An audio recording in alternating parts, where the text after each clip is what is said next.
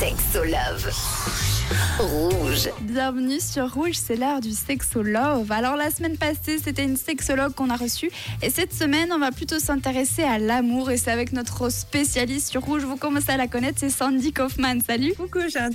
Alors Sandy, on sait que tu es en couple, enfin que tu es mariée même depuis 10 ans. Est-ce qu'au bout de 10 ans, il n'y a pas un peu une routine qui s'installe? Alors, euh, je- au risque de décevoir euh, tout le monde, c'est physiologique la routine. D'accord. Après trois ans, en fait, et surtout plus on habite tôt en fait avec la personne, on s'habitue physiologiquement, hormonellement à la présence de l'autre.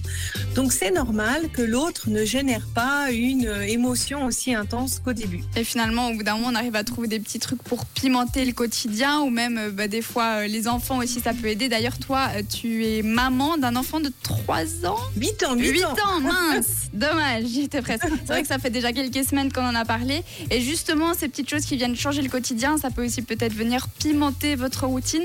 En tout cas, on a eu une question de Lucien justement au sujet de la routine avec sa copine.